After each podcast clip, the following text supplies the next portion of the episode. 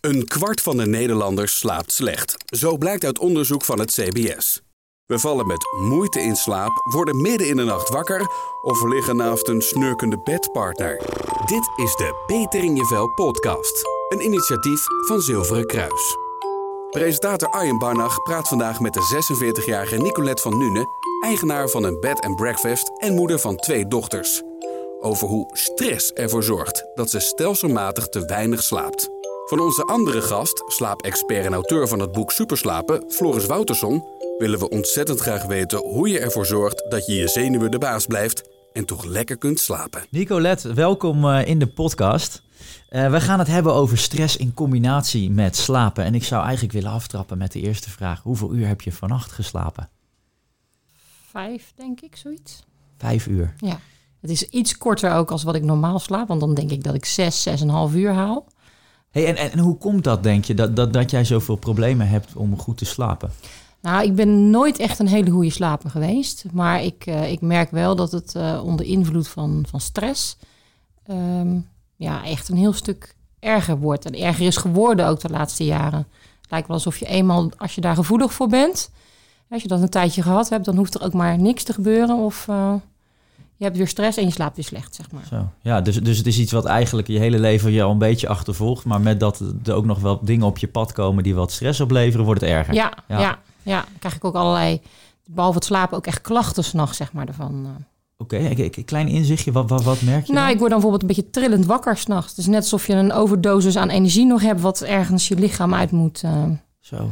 Ja. ja. En dat zorgt weer voor extra stress. Ja, en... het is net alsof je als je inslaapt, dan schrik je een soort van wakker. En uh, als ik een tijdje geslapen heb, word ik ook wakker. En dan, ja, dan, dan, ga ik, dan trilt mijn lichaam. Ja, ik kan het bijna niet uitleggen, ja. maar dat, dat, dat is wat er gebeurt uh, dan. Precies. En, en wat doe je dan uh, aan die probleem? Want ik neem aan dat ja, dit houdt je bezig. Dus je zal ongetwijfeld wel hebben geprobeerd wat oplossingen te vinden. Ja, ja yoga, allerlei apps die je kan beluisteren, waardoor je beter in slaap valt en hoop dat je rustiger bent.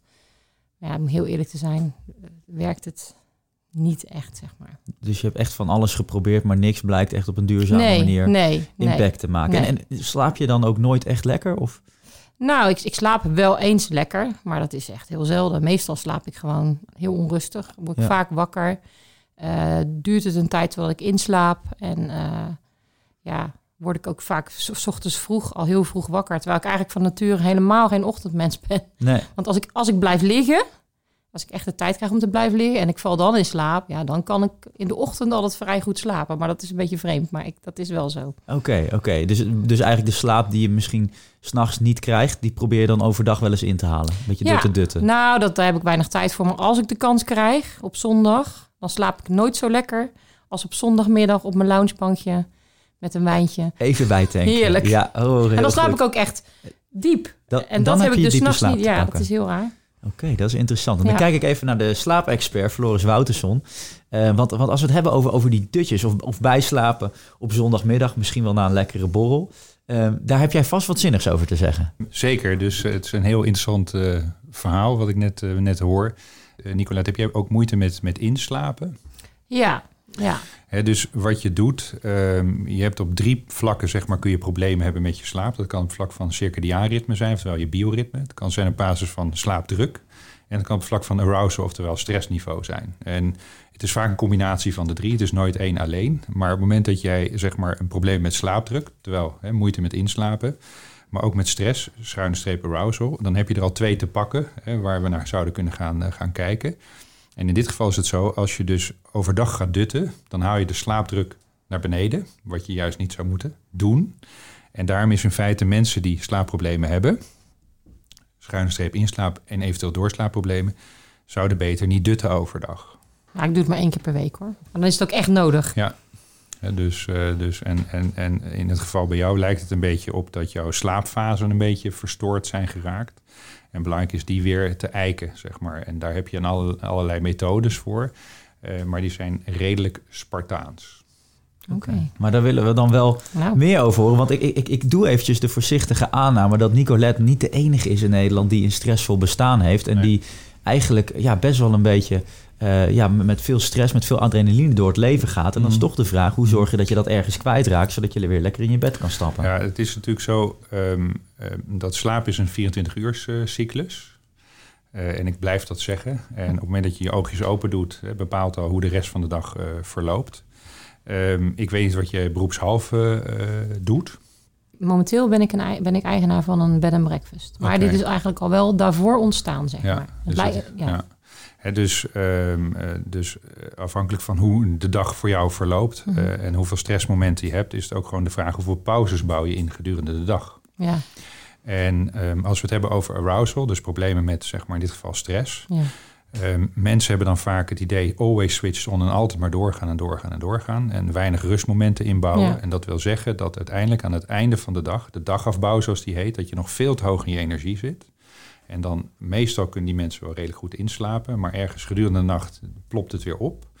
En dan zijn we weer bij de dag. En dat noemen ze ook, ook wel sensory gating. Dus dat is eigenlijk het stukje in de hersenen wat zeg maar eh, de verbinding legt tussen de twee. En tijdens de slaap moet dat lam gelegd worden. Maar op het moment dat jij nog te hoog in je energie zit aan het eind van de dag, dan gaat die poort niet goed dicht. En op een gegeven moment gaat die poort hè, weer een stukje open, of die blijft eigenlijk open. En dan eh, komen al die gedachten weer binnen ja. en ben je weer vertrokken. Dus op het moment dat je al zegt, ik ga overdag zorgen dat ik meer pauzes inbouw. Hè, dus en begin dan maar eens met vier. Dus, eh, en, en een pauze is niet op je gsm kijken. Dat is gewoon naar buiten en de wolkjes tellen en eh, op je rug liggen of weet ik veel wat, iets doen. En eh, gewoon zonder dat je weer input krijgt in je brein. Ehm, ehm, dan ga je al zorgen dat je aan het eind van de dag veel lager in je energie zit. Hè? Dat je dat arousal niveau naar beneden haalt. En dat zou bijvoorbeeld al een eerste stap kunnen zijn voor mensen. En nogmaals, ik kan dat niet helemaal beoordelen. Je zegt, je hebt al heel veel geprobeerd. Eh, hoe lang heb je bijvoorbeeld yoga gedaan? Oh, dat doe ik nog steeds en dat doe ik nu al een jaar of eh, vier, vijf. En dat één keer in de week of meerdere keren in de Ja, week? dat, ligt, dat hangt nu een beetje af van de seizoenen. Want het is in de zomer een stuk drukker, Ja. dus heb ik minder tijd. Ehm, zeg maar, in de zomer is misschien één keer in de week. En Ja. normaal probeer ik wel drie, vier keer in de week probeer ik dat eh, te doen. eh. En doe je iets aan meditatie? Ja, dat probeer ik wel. Maar ik vind dat dus wel heel erg lastig. Want ik herken dat namelijk ook. Mijn hersenen staan nooit helemaal uit. Klopt. Heel soms wel, Ja. maar vaak niet. Ja, er is trouwens een heel mooi boek eh, van Tony Krabbe over geschreven. Dat heet Nooit meer te druk. Daar staan ongelooflijk goede tips in hoe je zeg maar nieuwe routines kunt integreren in je bestaande leven. Dus dat is een, zeker een hele leuke tip om eens een keer je wat meer. En daar zit ook een werkboek trouwens eh, bij, mocht dat een uitdaging eh, zijn. En daar wordt heel duidelijk ook omschreven hoe je een nieuwe gewoonte naast een bestaande zet. En heb je ook al eens iets gedaan van cognitieve gedragstherapie? Nee. Nee, niet, niet, niet voor, voor dat, zeg want in je inleiding zei je ook, hè, als kind sliep ik altijd al Ja. slecht. Ja. Is dat dan één op één door te trekken naar de situatie waar je nu in zit? Oh nee, dat denk ik eigenlijk niet. Nee? Nee, nee, want ik sliep als kind, was inslapen was echt lastig. Ja. En als ik dan sliep, sliep ik wel heel vast. Mhm. Ehm, nee, dat heeft, dat, is, nee, dat heeft niks te maken, denk ik, met nu. Nu is echt, echt, ik merk het gewoon. In het begin dacht ik van, ja, ik ben nog niet zo heel oud, maar de overgang. Je gaat aan allerlei Mhm. dingen denken die Ja. buiten, buiten dat echte dingetje Eens. zitten, zoals stress, zeg Ja. maar. Dus eh, ja, je gaat allerlei dingen zoeken. En op een gegeven moment dacht ik van, ja, dit is wel stress. Want als de stress weg is, dan slaap ik beduidend beter. Ik zou niet zeggen dat ik dan nog steeds, dat ik dan...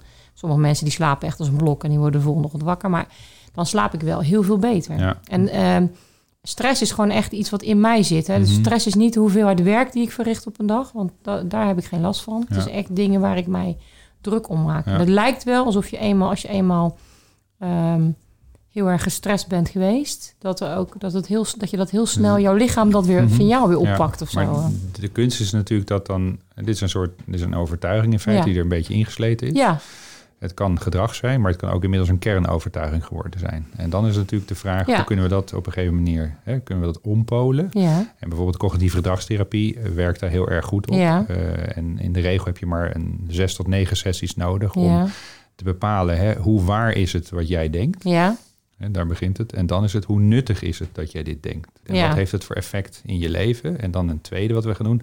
Dan ga je naar nieuwe gedachten toe. Hè, dus naar nieuwe overtuigingen toe. En dan gaan we hetzelfde doen. Dan gaan we weer kijken hoe waar is het als je dit zou gaan denken. Dus als alternatief van wat je nu denkt. ja.